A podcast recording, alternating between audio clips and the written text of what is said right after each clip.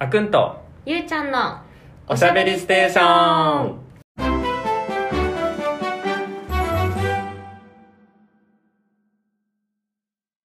皆さんこんにちはこんばんはこの配信ではあくんとゆうちゃんが最近気になるトピックについて気楽におしゃべりしていきます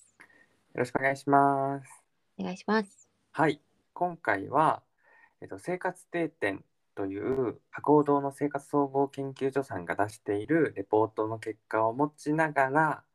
いろいろと1992年から2022年で日本の社会や慣習はどのように意識が変わっていったのかっていうのをですねあのいろいろとおしゃべりしていこうかなと思います。はいはい。で、まあ、そもそも、えっと、生活定点とはあの何ぞやっていうところでいくと博報堂の生活総合研究所っていうところが生活者の意識や行動の変化から将来の価値観や欲求の行方を予測するため同じ条件の調査地域調査対象者に対し同じ質問を繰り返し投げかけるという長期時系列調査というものを1992年から2年に一度実施していて今回なんと30周年を迎えた調査になっていますと。すごいよね。素晴らしいす。ごいうん。博報堂って本当なんかいろんなことやってるよね。うんね本当そうだねで、えっと今回今いろいろ過去最高だったり過去最低を項目した項目がいろいろとあったのでちょっとそこを、えっと見ていきながら生活者の様子をあとこで言っていきましょうというような形でございます。はいじゃあ早速始めてまいります。はいじゃあ1992年から2022年までの中で一番過去最高を更新した主な項目でいくと1番目情報領域から携帯電話やスマホは私の生活になくてはならないものだと思うが、えー、と開始時点から38.7ポイント上がったということですね。まあこりゃそりゃそうだまあそりな。あのバッグみたいな携帯電話使ってたでしょあー90えとかって92年ってそんなえそんなよそんなよ多分まあ、そんなだと思ううん、まあ、そう。わかんないバッグいやバッグじゃないかなとかもうめっちゃ分厚いとはか、いはい、あの、平野ノラのやつね。 そうそう平野ノラの世界だうよんね、、うん、うん。ほぼほぼでもさ残りの3割の人たちなくてもいけるってすごくないおじいちゃんおばあちゃんなんじゃないそういうことかなやっぱりそうだよね、うんあ、これの、そう、対象者が結構広い。うん、うんだからそう、おじいちゃんおばあちゃん説はあるよね。そうだねすごいなすごい結構ずっと触ってるもうん、うんん。し、スイカとかもさ全部携帯に入ってるからそうね。支払いと全部携帯だしな確んかかパに。スワード覚えさせちゃってるからああ、確かに。もう何もわからないそれこそキャッシュレスが進んで、より、もう携帯でそうだね生活にはうんなったしそれこそあのお財布の中にお金1,000円とか2,000円ぐらいで生活して全然できちできちゃう昔もうにもう23年ぐらい前は1万円ぐらい入れてわかるわかたる気がするけど本当なんか最近なんていうのたまたま使う時とかはあるじゃんうんでもなんかもう補充しなくなるんだよねそうなんだよねだからなんか財布にいくら入ってるかわかんないわかんないねよろしくない事態あーすごい。えーでも3割の人まだ大丈夫ですか。はい 次が贈答の領域から自分へのご褒美として自分にプレゼントを買ったことがあるという方が46.5%で、えっとうん過去最高を更新しています。えー、てかすごいみんな厳しかったんだね自分に昔 は。だからなんか自分へのご褒美うん、と題するなんかえめ免罪符ってことだよねなんていうか高いもん買う言い訳ってことでしょプレゼントにするってあー普自通に分にねあーなるほどそうだね。そう普通の買い物でしょ言うたら今日頑張ったしなみたいなやつでしょそうそうそうそうそれがえなじゃあ昔の人はどうどういうことどういうふうに生きてたのそうだからシンプルにそういう言い訳をせずに買ってたとかあーなるほどねあとは嗜好品が増えたとか今買わなくてもいいものがいやでもそんな変わるかな92年と今で男性さんにおいても女性の方が約22ポイント高いうん利き差はほとんどなく年代別になると20代が54.9%で全体よりも約 8, パー8ポイント高いうんで60代は10ポイント低い36.6%確かになんかそれこそアイドルのグッズとかさ、うんうんうなんんかそういうのとかもね頑張ったから確かにみたいなものは増えてる気がするよねうんでもあれだねなんかそれこそさその社会進出じゃないけどうんそういうところでお金を自由に使える人が増えてったみたいうんなうさ、んうんうんそういうのとかはありそうかもね確かにだからえー最近自分へのご褒美として何か買いましたかえー私自分へのご褒美って思ってあんま買わない欲しいから買うって感じだからえなんかさえーちょっと高くないみたいなふんぎり,、えーふんぎりつかむ時ないえーあんえなんか買った最近そういうの、え自分さそのご褒美だと思ったのはあの、うん、いいパソコンを買った時はなああと思った気はするなんかさそれでご褒美なパソコンってピンキリじゃんうんうんそうだしなんかねその中華系で安いのもあったりするじゃんうんうんうんでも全然使えるじゃん、そういうのって今さ、うんうんそういうのもいいし。そうで今、サーフェス使ってるんだけどさ、このサーフェスちゃんさ、15万ぐらいするわけよ。高っそう。ま、そうね。マックかサーフェスか迷って、まあ、うんうんオフィスの互換性もあるしと思って。あでもその時は、だからサーフェスにしたのは、そう自分が、ね、こうやって15万パッて買えるようにもなったし、みたいな。うんうんうん少し甘やかしてもいいんじゃないかなと思って買った気がする。なるほどね。なるほどね。なんかでもそれだったらなんか今思ったのは旅行とかはなんかそうかもななんか頑行きたいみたいなとか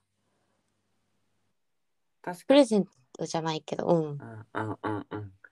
自分そうな、でも自分やっぱ貯金パーソンだからさ、あんまり。 そう思えば堅実系そうあんまお金を使っ使わないタイプの人間だから。うん、うんそうねでもすごい、なんかご褒美だなって思うのは、自分の許容範囲を超えた出費なんだと思う。うんそういうことだね、うんそういうことだねなんかパソコンに15万なんてって思ってる自分がいたかうんうんうんうんら。うん、確かにそういう意識あれだよねそ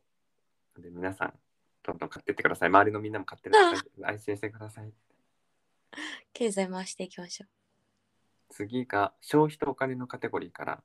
うん物を買うときピンとくる来ないという感覚で判断して決めるっていうのが最高ポイント達成、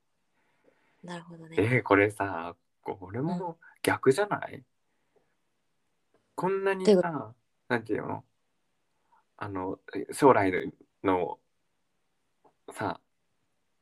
先行きが見えない中さそんな直感性で買っていいと思っちゃうん だけどあもっと合理合理性を持って買えばってあだからそういうふうに世の中もシフトしていくのかなと思ったけど逆の男ね直感性で買うってことだもんね確かに確かにそういうことだねなんか不思議やねこれはあとさなんかそのさピンとくるっていう言葉でさ濁すのさ癖になっちゃったらよくないよって思わないどういうことどういうこと なんかさなんかピンとくるっていうのは結局自分の条件に合ってるからピンとくるわけじゃん。うんうんうんうんうんうんうんうんこの条件を知ろうとしないで あこれはピンとくるこれはピンとこないとか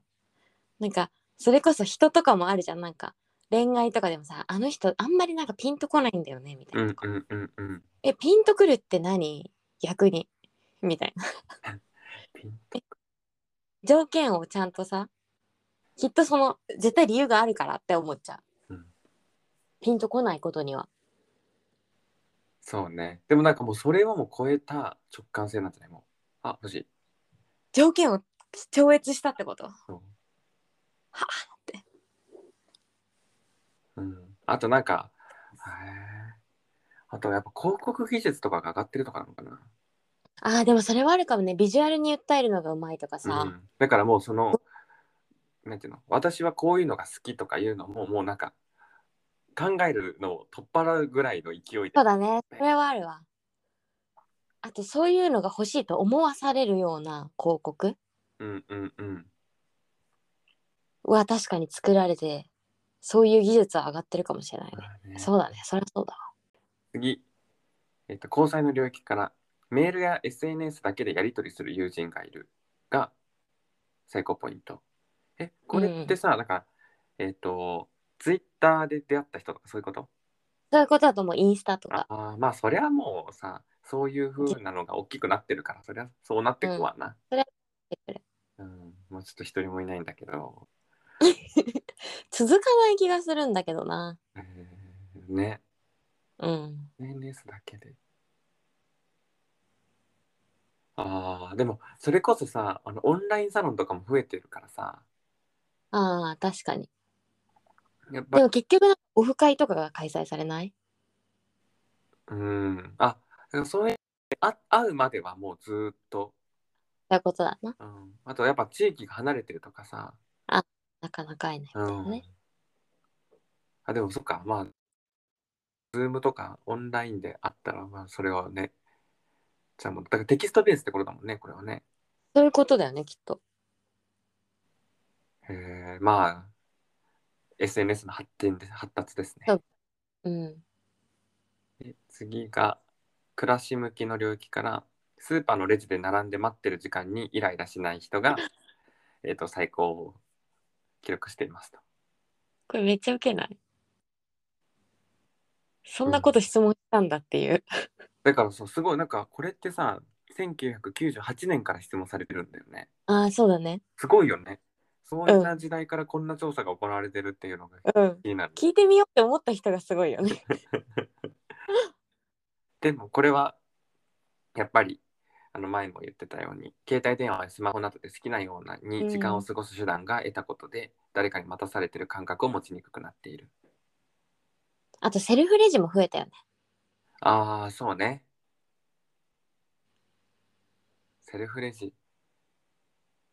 セルフレジセルフレジの方が早い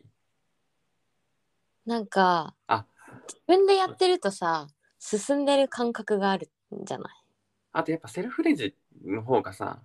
あれだよね。あの、レジ数が多いからさ、それパンパンパンパン煽るわな。うん、あと、そうね。ああと、そっか、スキャンされてる時間を待ってる、待たされてると感じてる。そうそうそう自分が作業してるとさとかねあの新人の子レジですみたいなあわあわみたいなさ、ああ、もうゆっくりやって、みたい そうそうな。そういう人もいればさ、もう何、何、何、何、何なのって人もいるもんな。そうそうそうそうあれがねなくなってるかもしれない次が食の領域から調理済み用食品レトルト冷凍食品惣菜などをよく使うがうん最高を記録しましたと、うん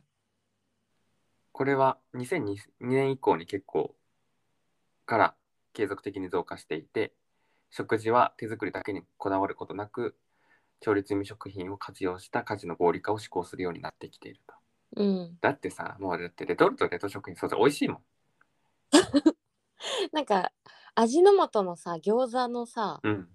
なんか冷食でなんか一回 S ちょっと前に SNS がなんか炎上しててうん、なんかその冷食の餃子を出されたおこみたいなことを言われたけどうん味の素の餃子美味しいからみたいにみんながなんかこう援護してあなんかそれは何その、家事をサボってるみたいない分あそうそうそうそうじゃあ、てめえが作れと。だしやっぱりさ企業努力がすごいじゃんうん。本当に冷食とか美味しいもんねだしさ、なんか最近さ、その食のサブスクみたいなのもさ、あー確かに確か増にえててさ、あそうの、だねなんていうもうおかずとかご飯とか全部一緒になっててチンするだけですみたいなさ、うんうんうんうんうん、確かにああいうのだったらさなんか昔のレトルトって本当自分がもっとあ中ね小学校とかさうん頃とかを見てみるとああいうさなんか一回でさいろんなおかずもできますみたいなのってなかったじゃんないね一確かつにの冷凍食品一品うんうんそうだねそうそう。ってなると、ね、いろんなものが食べれるっていう意味でうもん、めちゃめちゃいいよな。あとやっぱね、美味しいん だよ。美味しい。美味しいうん。チャーハンとかさ、絶対もう冷食の炒めた方がさ、あー冷食のチャーハン美味しいね美確味かにしい。もうあんなの自分でさ、白米を入れてみたいなことさ、 調味料入れてとかやるぐらいだったらさ、ね、冷食チャーハンさ、炒めた方が絶対美味しいの。ね早いしね早いし。うんうんあとあのスパゲッティとかさ冷凍のあスパゲッティもあるうん、すごいよね結構何でもあるよねほんと何でもあるえーでも本当はパスタもすっごいお世話になってた一人暮らししてた時 そうなんだうんもうなんか今さセブンとかでも買えるじゃん、ああそうだねね、今までスーパーにしかなかったのに確かコンビニでめちゃめちゃ買えるようになってるのもなんか大にきい気がすうる、ん私めっちゃ美味しいって言うよね食べたことないけど、なんかあの金のマルゲリータみたいあ 金のシリーズだよね、な、うん、セあブンれなんかそうすごいみんな美味しいっつってて食べたいと思って結局食べてないよそうだそうだあ金のシリーズあとラーメンとかさあラーメンもあるよねうんインスタントよりもさ、うんなんていうのなんか麺が本格的とかさ、うんうんうんうんうんうん、そういうので。いやー、いいだ、いいよ、全然。確かに、いや、おね。うん。私、合理性が上がってったっていうのもさ、やっぱうんり、働き捨てたが増えたりとかさ、そうういうんなんか、そうだの時間がね。まあ、そのためにさ、レトルトとか冷凍食品とか惣菜ってでできてるわけだから。そうだねそうだね間違いない、うん。でも、より家事に費やす時間が減ってきてるっていうのがありそうだよね。お次が、家族の領域から、夫も家事や育児を優先すべきだと思ううん、が、えっと、38.4%で、98年の27.9%から10.5ポイント上がっていました。そうでもさ、まだ38.4なんだ よ。ねえほんとそうだねうんって思っちゃった。なんかほんと そうだ10.5%ね10.5ポイントも上がって、過去最高ですなんだけど。うんえ逆にさ61.6%の人はそう思ってないってことなの働けって、えー、これはちょっとすごいね家族料理なんなんかさなんなんだやばいもうやっぱりでもいるよ、まあ世代ある気がするのとうんまあ、夫の働き方にもよるところもあるよね。そうねそんなそれこそ博報堂の皆さんはさ家事優先できるような働き方してますかっていうそうさねそうだね、ところもあるよね。うん、でもしたいけどできないみたいなとこは。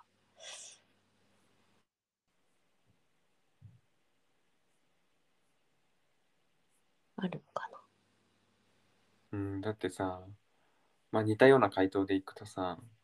それこそ、共働きの場合でも生活費を夫が出す方が良いと思う22.5%とか、うん、ちょっとよくわかんない。 ちょっとよくわかんない。うんなんかやっぱさそういう考え方を持ってる人がまだまだ結構いるし、そうなんだよな。うん、だしさ、それがさ、その年上の層だけじゃなくて、なんか結構若い人もさ、そういうこと思ってる人いるからさ、そう結局なんか刷り込み教育だからさうん、ある日突然パッとは変わらないんだよね。うん。だしさ、もっとこれ、だってこれのデータを今さ、見てみるとさ、2022年で、えっと、2014年ぐらいからの傾向的にはさ、20代よりも30代の方がさ、夫やかもう家事や育児を優先すべきだと思うって思ってるわけよ。20代よりもさ。うんうんうん。え、これさ、少なくとも年代順になってほしくてほしくなかった。あーでもさやっぱ20代現実見えてないんじゃないまだ。30代になってもう実際に自分がその立場になってうんいややんなきゃダメだよって実感として思ったみたいなところなるもほどね。あるかもしれ20代の頃はまだまあまあ男の人そがうそうそうそう出てくるっていうのもまあ考え方としてはあるよねでも実際になってみたらてめえやれやっていう思い がそうそうそうとかあ自分やらなきゃこれ家回んないわとかさ、っうんていうのはあるかもしれないって思いたい思いたいねまあまあ半分ぐらいまで行ってほしいなせめてうんそうねせめてねうん50%ぐらいまではじゃあもう一つ過去最高を更新した項目で働くの領域から高い給料よりも休みがたっぷりな方がいいが92年の42.9%から2022年のに51.4%で8.5%。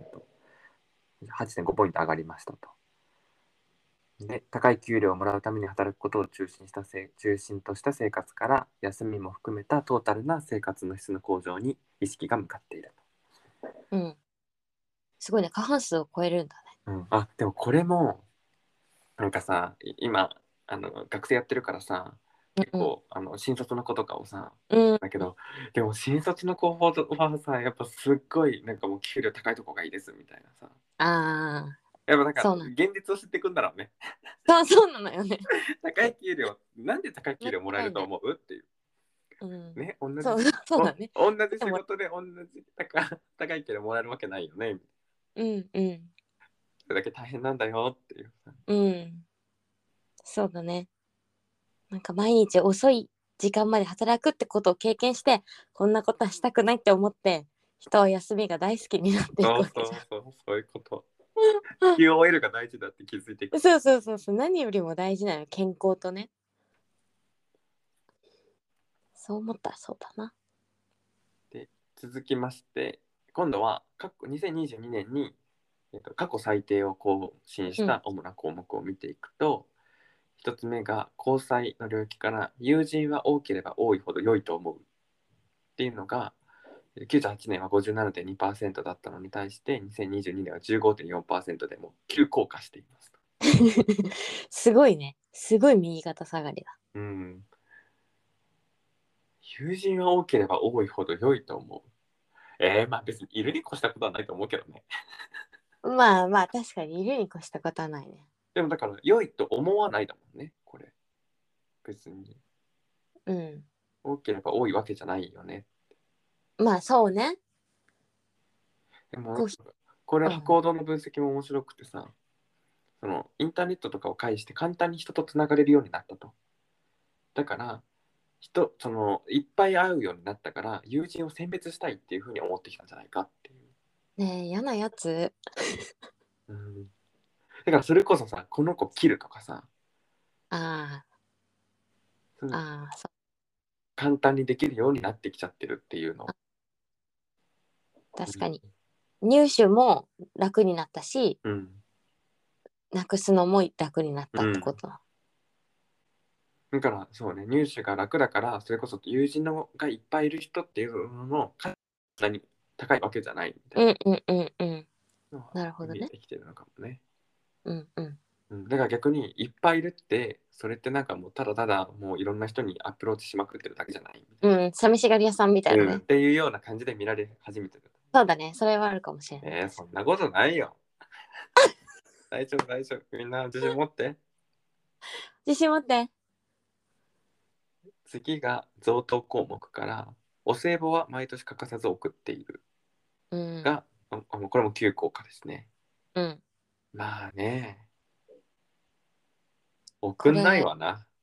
うんなんか個人でもなかなか送らないしさ、うん会社同士ももう結構コンプラ的に NG じそうゃんね。その物品の授受みたいなやうつっんて、うんうんうん。だから送りにくくはなってるよね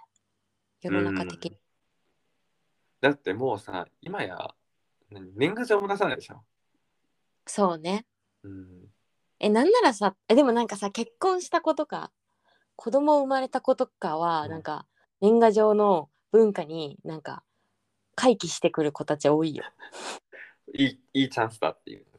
なんか多分結婚式の招待状を送るために住所を取得あしーてはいはでい今年結婚式あげましたみたいな結婚式の写真をつけてその新居の住所とともに送ったりとかするわけさううーん。よ翌々年ぐらいにはなんか家族が増えましたとかの年賀状になってくるみたいなさ あ、そこでマウントが取れるっていうことそうかもしれ ないなんかそれはねあなたはこんな年賀状受け取ることしかできないでしょみたいあ私はあの順調に家族気づいてってますよみたいなあ な。なた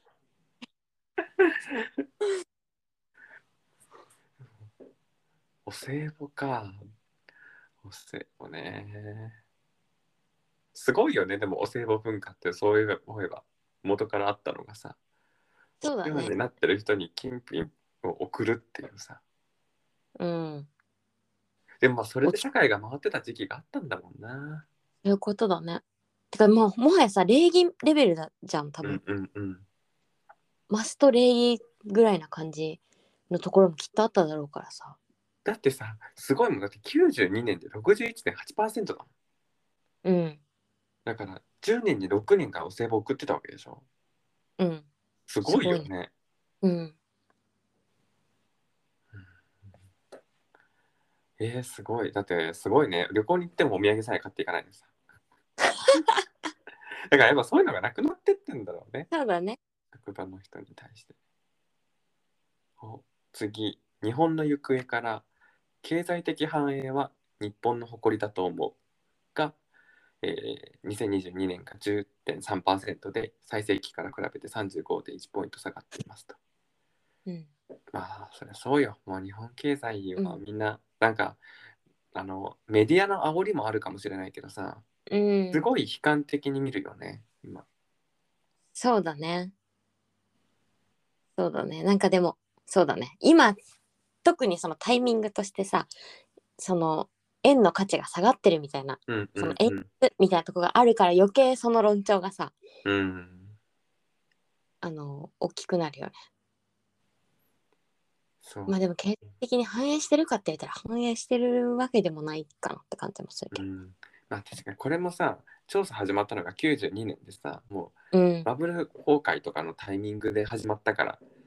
うん。一番ウェイウェイしてたところからそうのねさ、だし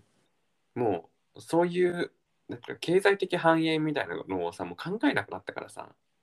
うん、ね、だからまあこの92年から同じ調査をやってるからこういうさ項目が残ってるんだと思うけどうん、確かにもう経済的繁栄なんてね誇りとかそういうレベルじゃなくてもうねあーなんかそんな言葉もあったんですかみたいなだからさにこれが日本の誇りだと思うってこと自体があんまりなくないあるうんうんうんえー何全部含めてなんかさなんか物事を考えるときにこれは日本の誇りだなって思うこと自体があんまりないなって確思うかに日本食文化ぐらい電車が正確に来るぐらいあーいやそういうなんか国民性の話になってるあそうそうだね確かに確かに文だからそれがさなんていうの政治的経済的ではないんだよねもうねうんうんうんそうだねそっちにそっちじゃなくなっちゃってるようねんえー、まあちょっとなどうなるかはちょっとうーんもうちょっと落ちていく気もするしな日本だね頑張ろう日本だね頑張ろう日本なんだよ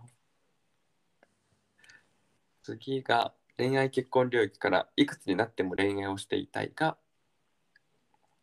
1998年は49.9%だったのに対し2022年は27%になりましたと。うんのでまあここにも書いてあるけど幸せを感じることが恋愛以外にも多様化したのであのそれがデータに表れていってるんじゃないかっていう。うんまあ確かに恋愛結婚する以外にもやることいっぱいあるからね今そう忙しいよね忙しい ネットフリックス見なきゃいけないからでもさこの98年の49.9%もすごいなと思わないいくらやることなかったといえどさいくつになっても恋愛していたいってマジ元気だなって思わないうんいくつになっても今後やることないだろうなって思ってたねどういう結婚した相手ともってことなのかなどういうことなのかなまあ結婚した相手とっていうのもあるだろうしそうだよね。まあ、あの手はでは出さないもののあのな人に恋気持ち焦がれるっていううんうんうん。のがなんか精神衛生につながるみたいな考え方、なるほどね。うん、その精神衛生を保つ方法いっぱいあるもんうん、確かに。でもや っぱやっぱコンテンツが普及したってことだよねそれだけそうだね、そうだね。確かに。うん、でもまあねうんこの日本の人口低下にしてはちょっとまずい傾向なんだけど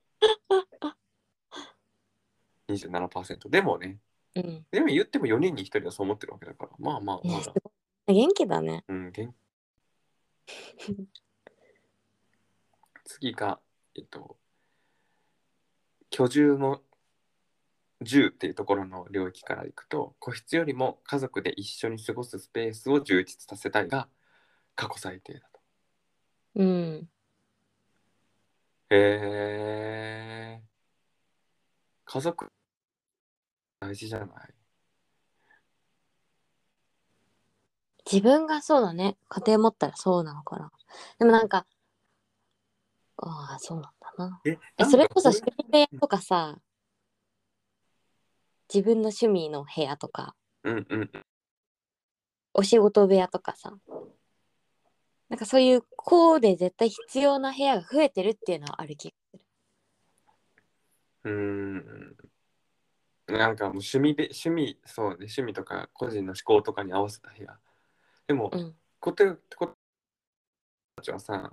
そのリビングを削ってまででもこひな、なんか部屋を作りたいってことじゃん。ああ、そうだね。なんかね、うーこう逆転してる気もするけど、なんか昔って書斎、書斎を作るみたいなのがさ、うん。うんなんかあったりとかしたじゃん。うんうん。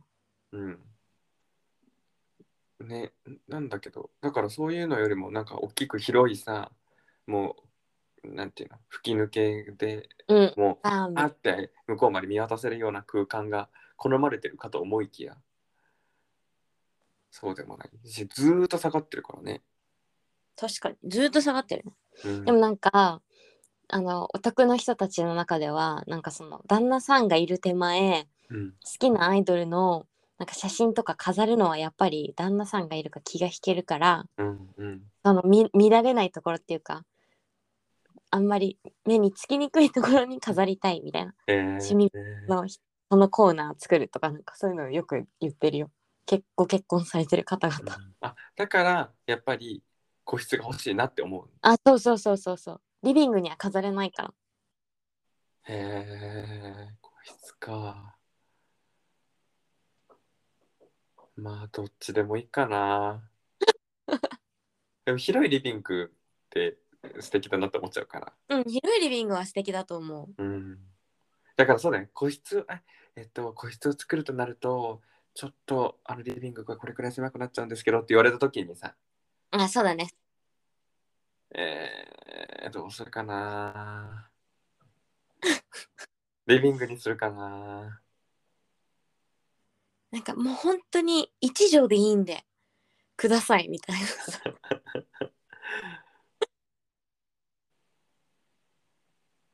うんだからまあそうねコンテンツが増えてきたっていうのは うんあるけどここは白鸚堂さんの分析は家族である前に一個人であるという意識が強くなっているのではないかっていううんええまあそうなんだけどさまあそりゃそうなんだけどいやそう元からそうなんだけどそう元からそうなんだけど果たしてそうかなっていうのがあるうん次が家族領域夫婦はどんなことがあっても離婚しない方がいいと思うっていうのが過去最低だと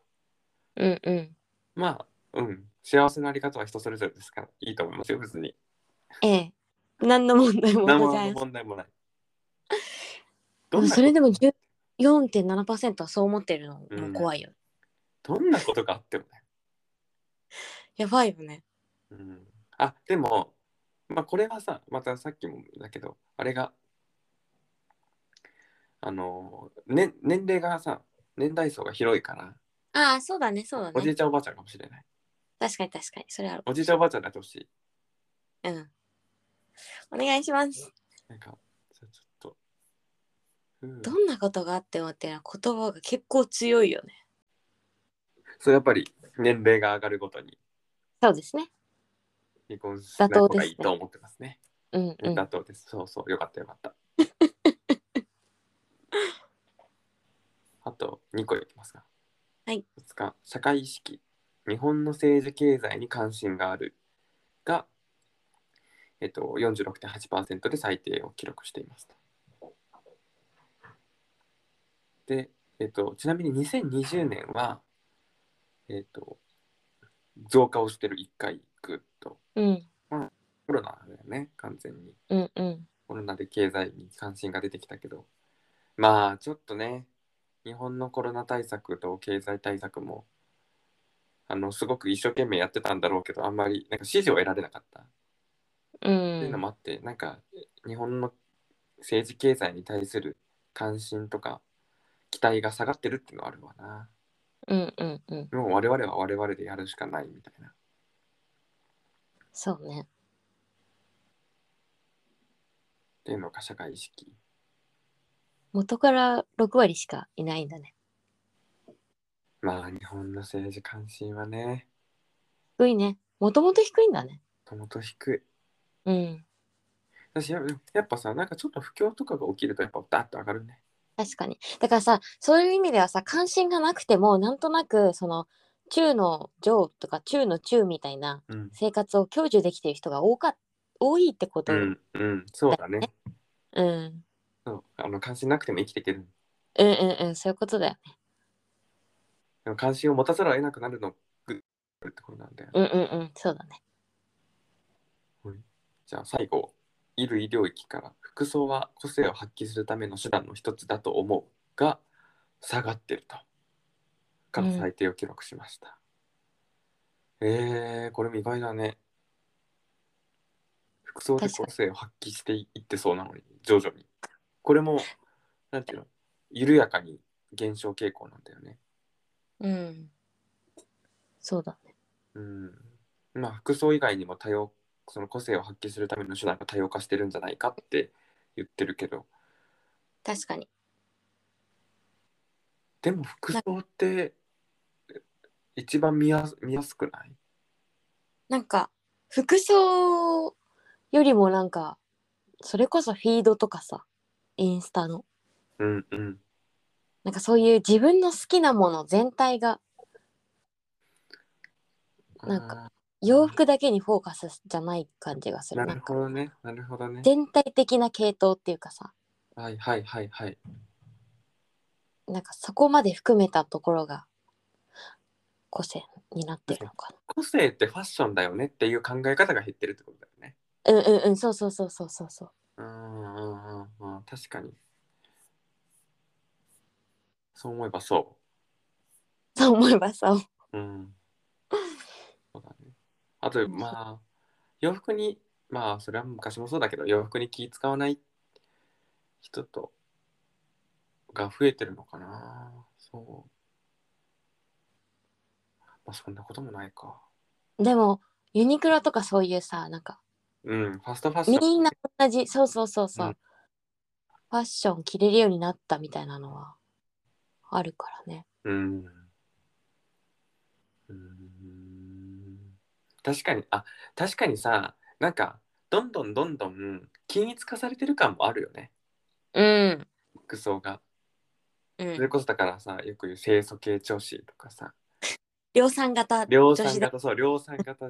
清楚系女子みたいなとかもねみんな似たような格好を、うん、そうだね。若い若い子たちもそうだしさ若い男の子とかもさね似たような服を着てなんか個性ってよりもねなんかそこに寄せてくみたいなうん。のがなんか確かに傾向として強いのかなっていうのはありますね。はいということで「生活定点2022」を見てきました。どうでした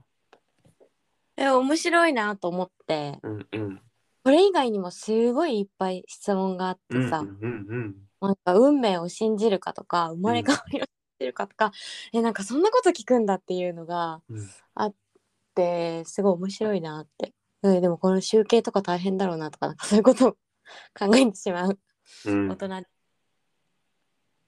すごいだからやっぱ行動お金持ってますからあそうですよねうんでもなんか結構なんかマイノリティなところも多いなとは思った今回これを見ててえそこは思わないみたいな。うんううんうん、んそうだねでもね、まあでもなんか全体としてしっくりはくるかも結果的になんていうかああまあ理由とかからね、まあ、うんねうんうんみたいそうだよねっていう感じがなえやーっぱりしてぜひね皆さんどんな風に感じたのかうんやしていただければ嬉しいです。ででこれもあのホームページがすごく綺麗にできててさすが広告の会社って感じなんだけど。うんそうあの分かりやすくどこにアクセスすればとかあといろんな相関関係とか見てたりこういうのが、あの興味がある人はあの B にもこういうふうに影響を及ぼしてるんじゃないかとかいろいろあるのでぜひぜひ生活定点チェックしてみてください。はいということで今回はこの辺で終了といたします。また次回違うトピックでお会いしましょう。バイバーバイはーい